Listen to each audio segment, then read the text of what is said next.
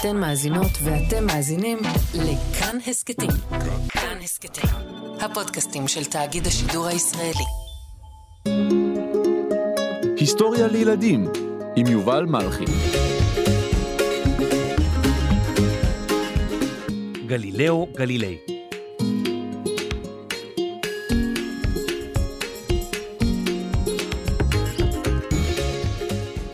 שלום ילדים, אתם יכולים להציץ לרגע מהחלון? מה אתם רואים עכשיו בשמיים? את השמש? את הירח? אולי את הכוכבים בשמי הלילה? השמיים הם כמו חלון ליקום שלנו, ולכן מסקרן להביט בהם. לפני כ-400 שנה, ילד אחד באיטליה הביט לשמיים בסקרנות. כשגדל, והיה לאחד המדענים הראשונים בהיסטוריה, התצפיות שלו על השמיים הובילו לתגליות מרתקות.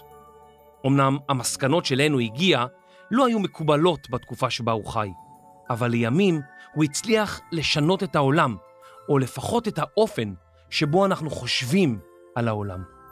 זהו סיפורו של גלילאו גליליי.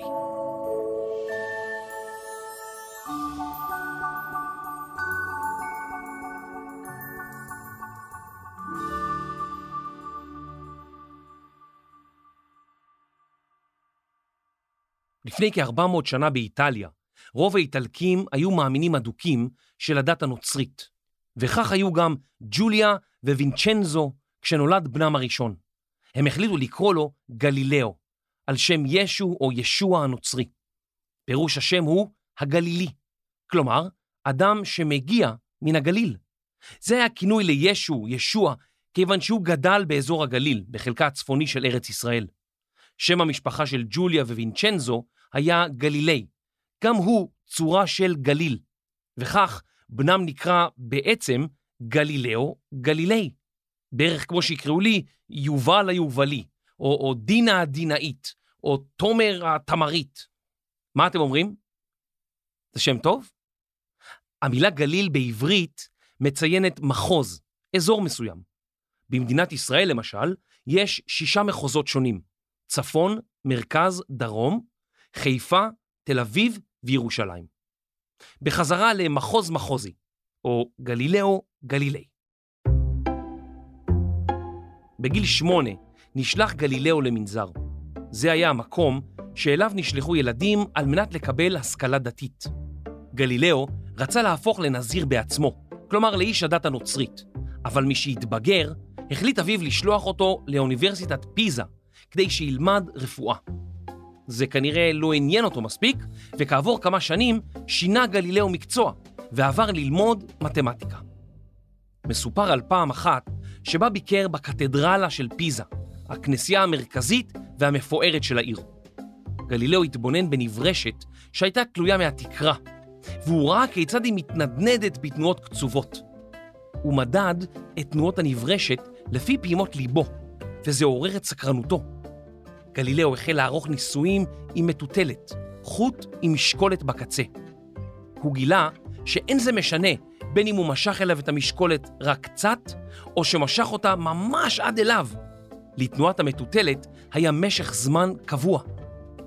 אולי אתם מכירים את הכדורי ברזל האלה והחוט, שהם מושכים אחד לצד אחד, ואז זה עושה כזה פק, פק, פק, פק, פק. יודעים על מה אני מדבר, או שאתם מדמיינים כמוני תרנגולת? לא משנה. גלילאו החל להתעניין בתנועה של עצמים. לתחום הידע שעוסק בתנועה של עצמים אנחנו קוראים פיזיקה. גלילאו לא ידע זאת, אבל הוא עמד לשנות את מדע הפיזיקה לחלוטין. לא, אני צריך דוגמה יותר טובה למטוטלת. הנה, יש פה משהו כזה עם כדור גדול ושרשרת. אדוני, סליחה, אני עושה איזה ניסוי מטוטלת. אתה יכול רגע, את המטוטלת שיש לך פה על המכשיר הענק הזה, אתה יכול למשוך אותה ממש ממש חזק לאחור, ואז לשחרר? כן, יש אישור, בטח. הנה, שחרר. אוקיי,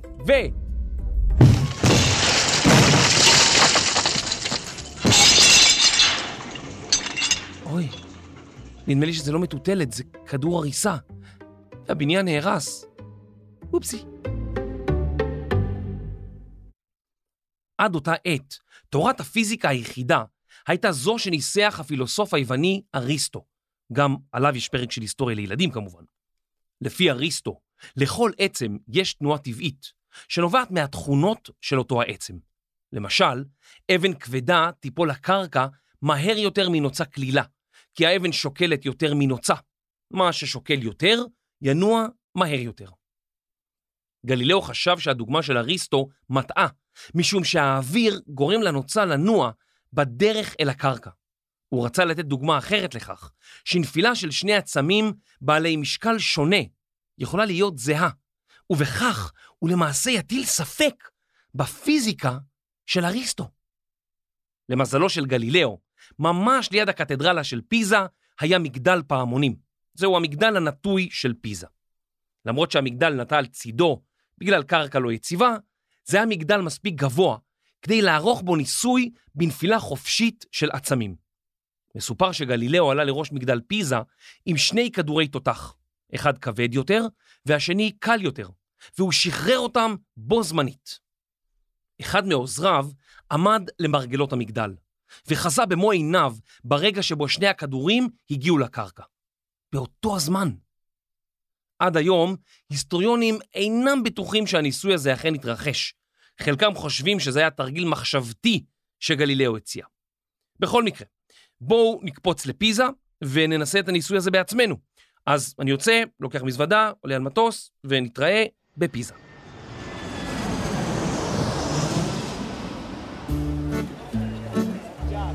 אוקיי, אני כאן למטה במגדל של פיזה. תומר שלוש עומד ממש למעלה, והוא יפיל שני כדורים מאוד מאוד כבדים, אחד ממש ממש כבד ואחד פחות כבד. הוא יפיל אותם בול באותו זמן, אבל אני לא רואה, תומר, יש קצת שמש. רגע, זה נורא מסתיר, זה מסנבר פה, אבל מפה זורקים, אני יודע, אבל זה מסנבר. טוב, אוקיי, תומר, תפיל את שני הכדורים. אוי, אבל השמש מסנברת, איך אני שומע כדורים נופלים, אני שומע אותם נופלים, אבל איפה הם? איי, אך, שניהם פגעו לי ברגל בו זמנית. אך, הניסוי הצליח, אבל הקמיצה שלי. אוי, הקמיצה. למה אתה צוחק, אדוני? אתה אומר מילה מצחיקה מאוד, קמיצה. קמיצה. אבל זה כואב לי, נפלו לי כדורים מלמעלה, השמש, לא ראיתי. מה אתה צוחק עליי? אבל זה חרוז. קמיצה, בא לי פיצה, קמיצה, בא לי פיצה, קמיצה, בא לי פיצה, קמיצה. גלילאו גלילי הפך למדען, חוקר שעורך ניסויים כדי לגלות את האמת על העולם. זו הייתה תחילתה של מהפכה, שכיום אנחנו מכנים אותה בשם המהפכה המדעית. הפתיחות של גלילאו לרעיונות חדשים, והמוכנות שלו לערער על דעות והשקפות מקובלות באו לידי ביטוי גם בהתנהגותו. מספרים שהוא לא אהב להקפיד על כל מיני חוקים חברתיים, למשל קוד הלבוש באוניברסיטה. כשהפך לפרופסור למתמטיקה, הוא היה מגיע להרצאות בלבוש מרושל.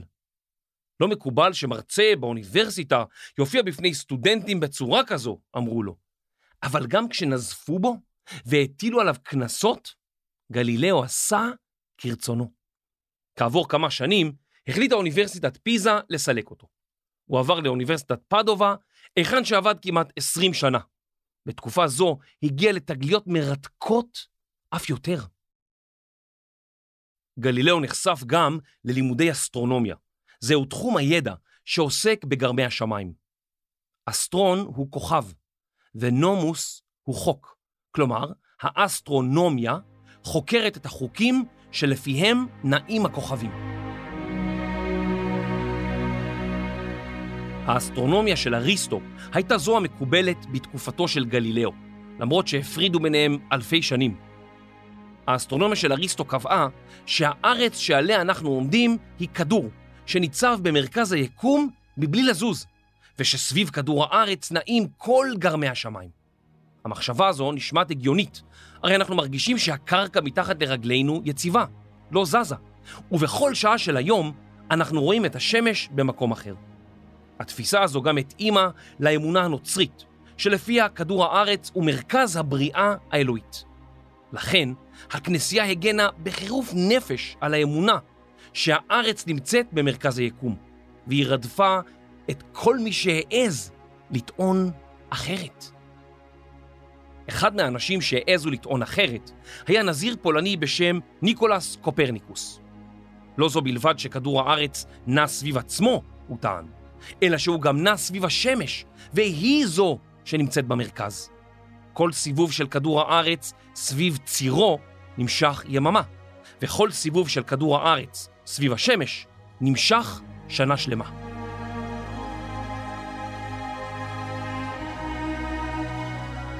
הקביעות הללו מסבירות היטב את המעבר מיום ללילה, כיוון שבכל רגע נתון השמש מאירה לכיוון כדור הארץ, ולכן הצד המואר חווה שעות אור, והצד החשוך חווה חשיכה, זאת אומרת לילה.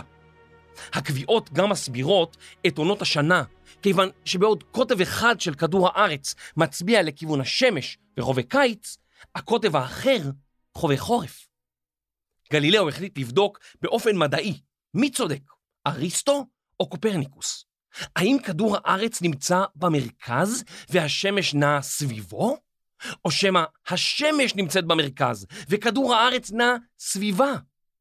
גלילאו היה זקוק למכשיר חדש שיעזור לו להתבונן בשמיים ולגלות את האמת. אם יוכל לערוך תצפיות מדויקות על השמש ועל כוכבים אחרים, אולי יצליח למדוד ולחשב מי מסתובב סביב מי. גלילאו לא היה רק חוקר, אלא גם ממציא. בין ההמצאות שהמציא הייתה משאבת מים שהונעה בכוח סוסים, וכלי מדידה שנקרא סקטור. זה מעין סרגל משוכלל שבאמצעותו אפשר היה לערוך חישובים מאוד מאוד מורכבים. והוא היה בשימוש של יחידות צבאיות שערכו ניווטים וירו בתותחים. גלילאו גם המציא גרסה מוקדמת של המדחום שנקרא תרמוסקופ. אבל גלילאו שאף לכוכבים. אילו רק היה לו כוח על שיעזור לו לראות למרחקים, ואז הוא מצא אותו. כמה ממציאים התחילו לפתח שיטה חדשה להגדלת טווח הראייה של העין האנושית באמצעות זכוכיות. אתם בוודאי מכירים זכוכית מגדלת. זוהי עדשה כמורה, שאם מסתכלים דרכה, רואים את הדברים כאילו הם גדולים יותר. כשמניחים כמה עדשות כאלו, זו על זו בתוך גליל סגור, אפשר לקרב את העין לצד אחד של הגליל, שנקרא עינית, ולראות דברים שנמצאים במרחק רב. מלאכים היו משתמשים בהמצאה הזו כמשקפת, כדי לראות יעדים רחוקים שאליהם רצו לשוט. אבל גלילאו לא רצה משקפת, הוא רצה לכוון את מבטו אל השמיים ולשיר. אינני רוצה לראות מאות נמלים, אינני רוצה לראות אלפי חיידקים, אינני רוצה לדעת את ההורוסקופ, אני רק רוצה להשתמש בטלסקופ.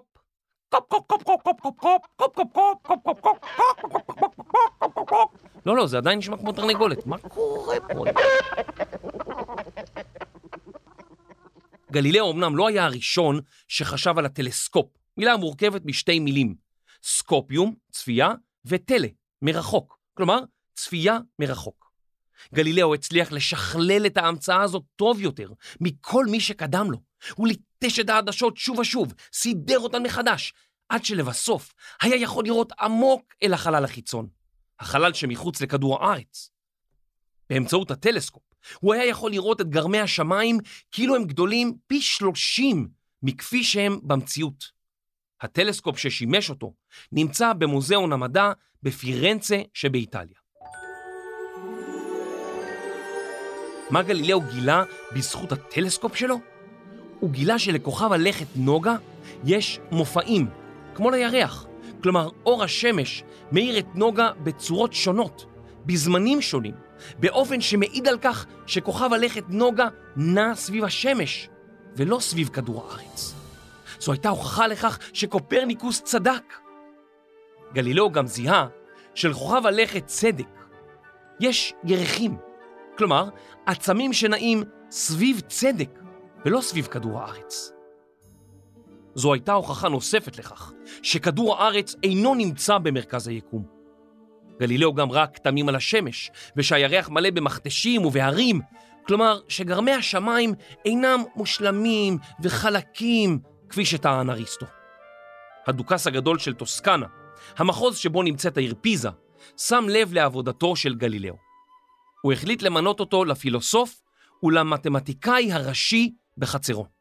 כך התאפשר לגלילאו להמשיך לחקור וללמוד. ב-20 השנים שבהן שירת בחצר הדוכס, הוא הרצה בפני הציבור הרחב, ואפילו כתב את ספריו באיטלקית, שפת העם, ולא רק בלטינית, השפה שהייתה שמורה למלומדים. בכך הוא הפיץ את תגליותיו והגדיל את קהל המעריצים שלו. אלא שהפופולריות הגוברת שלו משכה גם את תשומת ליבה של הכנסייה. אתם שמעתם מה אמר הגלילאו הזה? מה הוא אמר? הוא אמר שכוכבי לכת נעים סביב השמש ולא כדור הארץ. הוא אמר, חוץ מהירח שלנו יש עוד ירחים. הוא אמר שעל הירח יש מכתשים, והוא לא חלק כמו גבינה לבנה. בטח אנשים בעתיד שהם ישמעו על השטויות שלו, הם יתפקו מצחוק, איזה משוגע זה היה.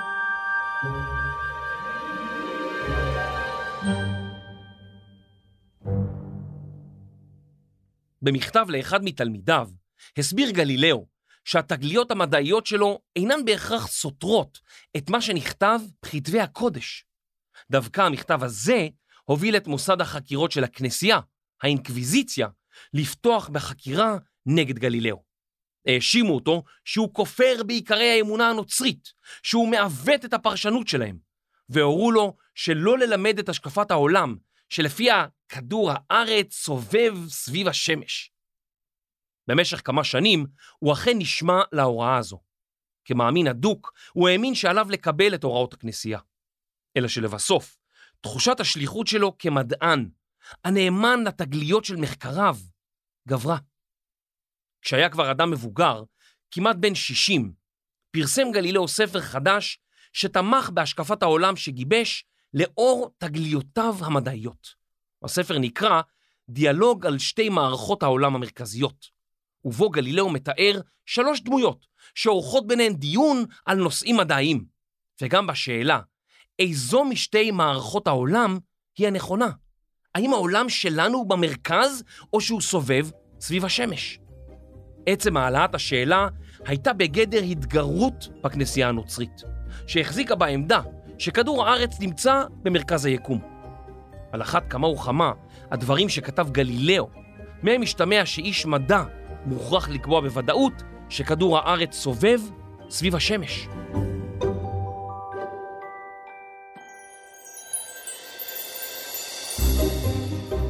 האפיפיור, שעמד בראש הכנסייה, הורה להפסיק את הדפסת הספר וזימן את גלילאו לעיר רומא. גלילאו נחקר ועמד למשפט. אחד מהתובעים במשפט השתמש בציטוט מתוך כתבי הקודש. "הו הגלילי, מדוע הסתכלת לשמיים?" המשפט נמשך כמעט שנה, ובסופו של דבר הורשע גלילאו במעשה חמור של כפירה ונידון למאסר בית. נאסר עליו לכתוב ספרים חדשים או לפרסם עוד מתגליותיו, אבל הוא הצליח לעשות זאת חרף האיסור. הכנסייה דרשה ממנו להתכחש לתגליותיו, אבל גלילאו התעקש ואמר, ואף על פי כן, נוע תנוע. כלומר, למרות שהכנסייה אוסרת עליי לומר זאת, הארץ תמשיך לנוע סביב השמש. בקרב שבין גלילאו גלילי לבין הכנסייה, הזמן עשה את שלו. כ-200 שנה לאחר שהלך לעולמו, הסירה הכנסייה הקתולית את החרם על תגליותיו ועל ההשקפה שלפיה כדור הארץ נע סביב השמש. לימים, הביעה הכנסייה חרטה על היחס שגלילאו קיבל מידיה. מספר אפיפיורים אפילו הביעו את הערכתם לעבודתו המדעית. אבל קצת קשה לבקש סליחה מאדם שכבר אינו בחיים, ושנרדף במשך שנים רבות כל כך על ידי הכנסייה. גלילאו גלילי הניח את היסודות למדע שאנחנו מכירים כיום. תצפיות, מחקרים וניסויים יכולים לעזור לנו לגלות את האמת על העולם שבו אנחנו חיים. גלילאו סלל את הדרך למדע האסטרונומיה והעקרונות שניסח על תנועה של עצמים במרחב הובילו את מדע הפיזיקה. היה זה האסטרונאוט דיוויד סקוט, שביטא בצורה המוחשית ביותר את התרומה האדירה של גלילאו גלילי למדע. סקוט השתתף באחת המשימות של סוכנות החלל האמריקאית ונחת על פני הירח. הירח שגלילאו הביט עליו בטלסקופ שלו וגילה דברים שאיש לא גילה לפניו. ההליכה של דיוויד סקוט על פני הירח שודרה בטלוויזיה בכל רחבי העולם בשידור חי. במהלכה הוא הוציא פטיש ונוצה ואמר, אני מניח שאחת הסיבות שהצלחנו להגיע לכאן היום היא בזכות אדון בשם גלילאו, שחי לפני הרבה זמן, שהגיע לתגלית די משמעותית על חפצים נופלים. אז החלטנו שנעשה ניסוי, ונראה אם הם פוגעים בקרקע באותו זמן. בהיעדר אוויר על פני הירח, סקוט ערך את אחד הניסויים שגלילאו הציע כדרך לאשר את התורה שלו, בדבר תנועת עצמים בנפילה חופשית. סקוט שחרר מידיו את הנוצה והפטיש, והם פגעו בפני הירח בדיוק באותו הזמן. ובכן, אמר סקוט, מה אתם יודעים? גלילאו צדק.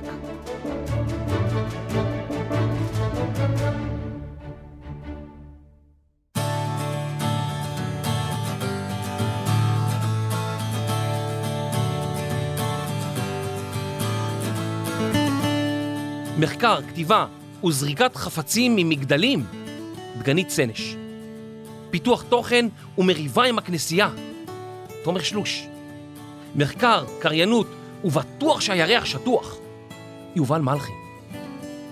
עריכת לשון ואלופת מזרח אינדונזיה בטלסקופ, דינה בר מנחם. עריכת סאונד, מיקס והאישה שהשמש סובבת סביבה, רחל רפאלי. הפקה ומשפט חוזר, רני שחר ואייל שינלר. אני יובל מלכי, היסטוריה לילדים וילדות. הורים וילדים יקרים, פרקים נוספים של היסטוריה לילדים ניתן למצוא באתר כאן, ביישומון כאן וגם ביישומון כאן ברכב. נשמח אם תספרו לחברים ולמורים שלכם על ההסקט הזה. אם אתם אוהבים את ההסקט היסטוריה לילדים, אז דרגו אותנו באפליקציית הפודקאסטים של אפל. ואם אתם רוצים לדבר איתנו, הצטרפו לקבוצת היסטוריה לילדים בטלגרם. תודה.